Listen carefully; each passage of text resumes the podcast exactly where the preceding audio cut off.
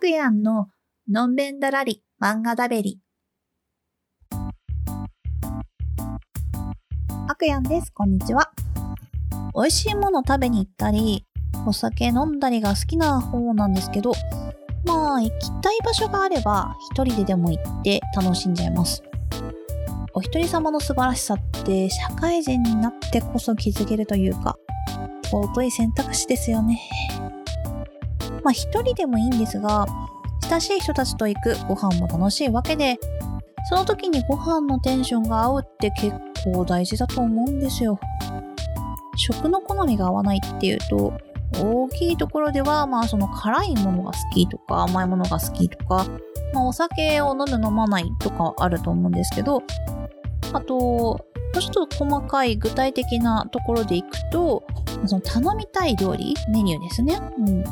何を頼むかとか、あと頼む順番とか、そのこの料理を頼んだからあれと合わせてこれを頼みたいとか、このお酒を飲むときはこれを食べたいみたいな、その組み合わせですかね。そういうのも割と人によって好みが違うので、それがぴったり合う人がいたら、それはもう最高に楽しいご飯会になるわけですよ。うん、自分の場合はあの食の好き嫌いがまあまあ多い方なんですけど、うん、あの昔に比べると結構克服はしてるんですけど、まだまだ何でも食べられるとは口が裂けても言えませんね。まあ、何でも食べられるようになりたいわけではないのでいいんですけど、というかですね、個人的に好き嫌いがないっていう人のことを信用できなくて、それって自分の好き嫌い見つめてないだけではと疑いの眼差しを持ちがちです。いや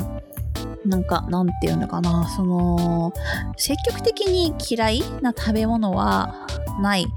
けど好きなものはあるとかわかるんですよ。好き嫌いがないってなんだよっていうそんな人いやいるそういや過去にねいたことはあるんですけど、うーん大丈夫かなって私は心配になっちゃいます。まあそんなわけで最近めっきりいろんな人とご飯に行く機会が減った状況で、まあ一緒にご飯を楽しめる人たちって本当にありがたいなーっていうのをしみじみと思ったりするわけです。今回紹介するのは作りたい女と食べたい女です。まあ、タイトルの通りのお話なんですけど、主人公は料理を作りたい女、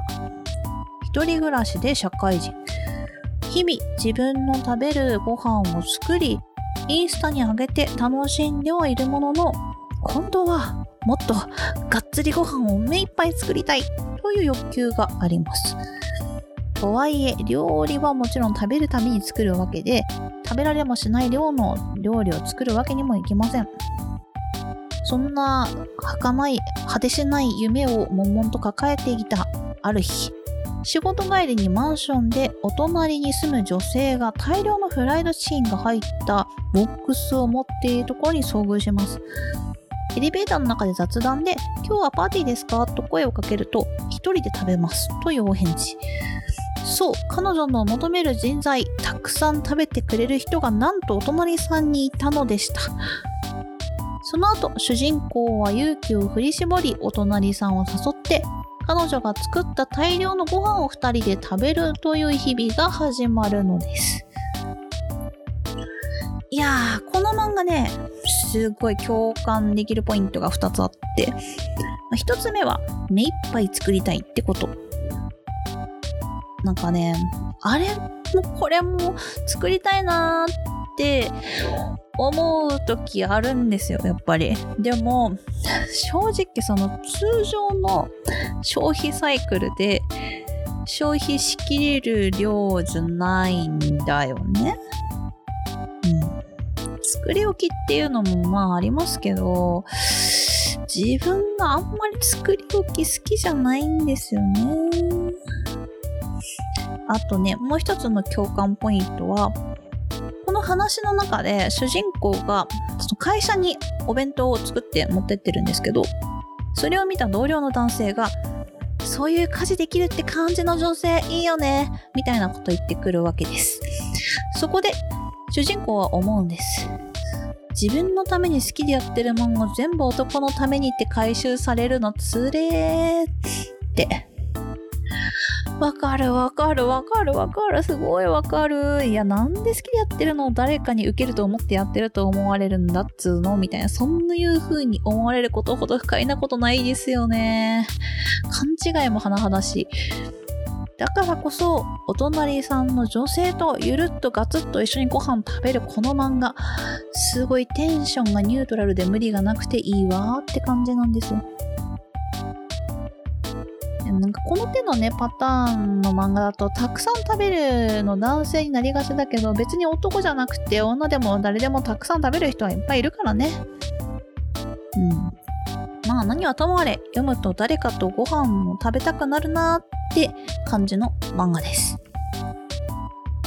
というわけで今回はここら辺で。それではまた来週。